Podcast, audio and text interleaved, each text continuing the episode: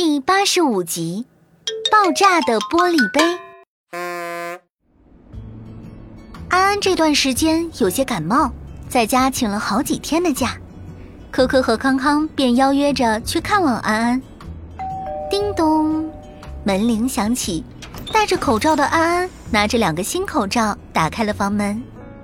可可、康康，你们也戴着口罩吧，虽然我感冒快好了，但还是怕传染给你们。可可和康康都戴好口罩，跟着安安走向了卧室。可当小朋友们走进卧室，竟然被眼前的一幕惊呆了。只见安安的床头柜上溅满了水，而原本应该装着水的玻璃杯此时已经碎裂。啊，这是怎么回事？刚刚我倒水的时候，玻璃杯都好好的呀。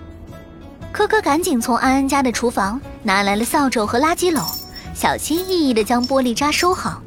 在触碰到玻璃时，可可竟然感觉到玻璃上面有热度。啊，你是把刚烧好的水倒进去了吗？啊，对呀，我想先倒出来放凉，一会儿也就可以吃药嘛。可可听到安安这么说，赶紧摇了摇头。安安、康康，以后你们一定要记住，才烧好的热水可千万不能直接倒在玻璃杯里哦。啊，为什么呀？难道这玻璃杯还怕烫吗？没错，可以这么理解。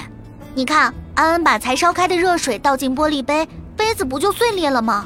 其实这是热胀冷缩的原理，热水倒入玻璃杯后，会让玻璃杯接触到热水的内侧膨胀起来，但热量还没来得及传到玻璃杯外侧，它的温度和体积没有发生很大变化，不断膨胀的内侧玻璃会给外侧施加压力，在这样的挤压下，杯子就容易破裂了。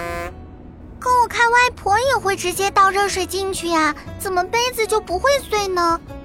大人们把热水倒进玻璃杯时都有小技巧的，他们会想办法让杯子内外侧预先都受热，这样再倒入热水，杯子内外侧膨胀的程度相差不大，就不会碎裂了。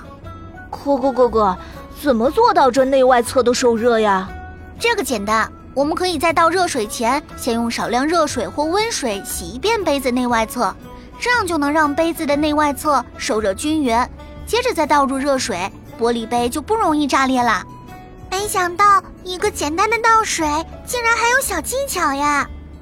虽然安安的玻璃杯碎裂之谜得到了解答，但倒热水进玻璃杯依旧是我们身边的安全隐患。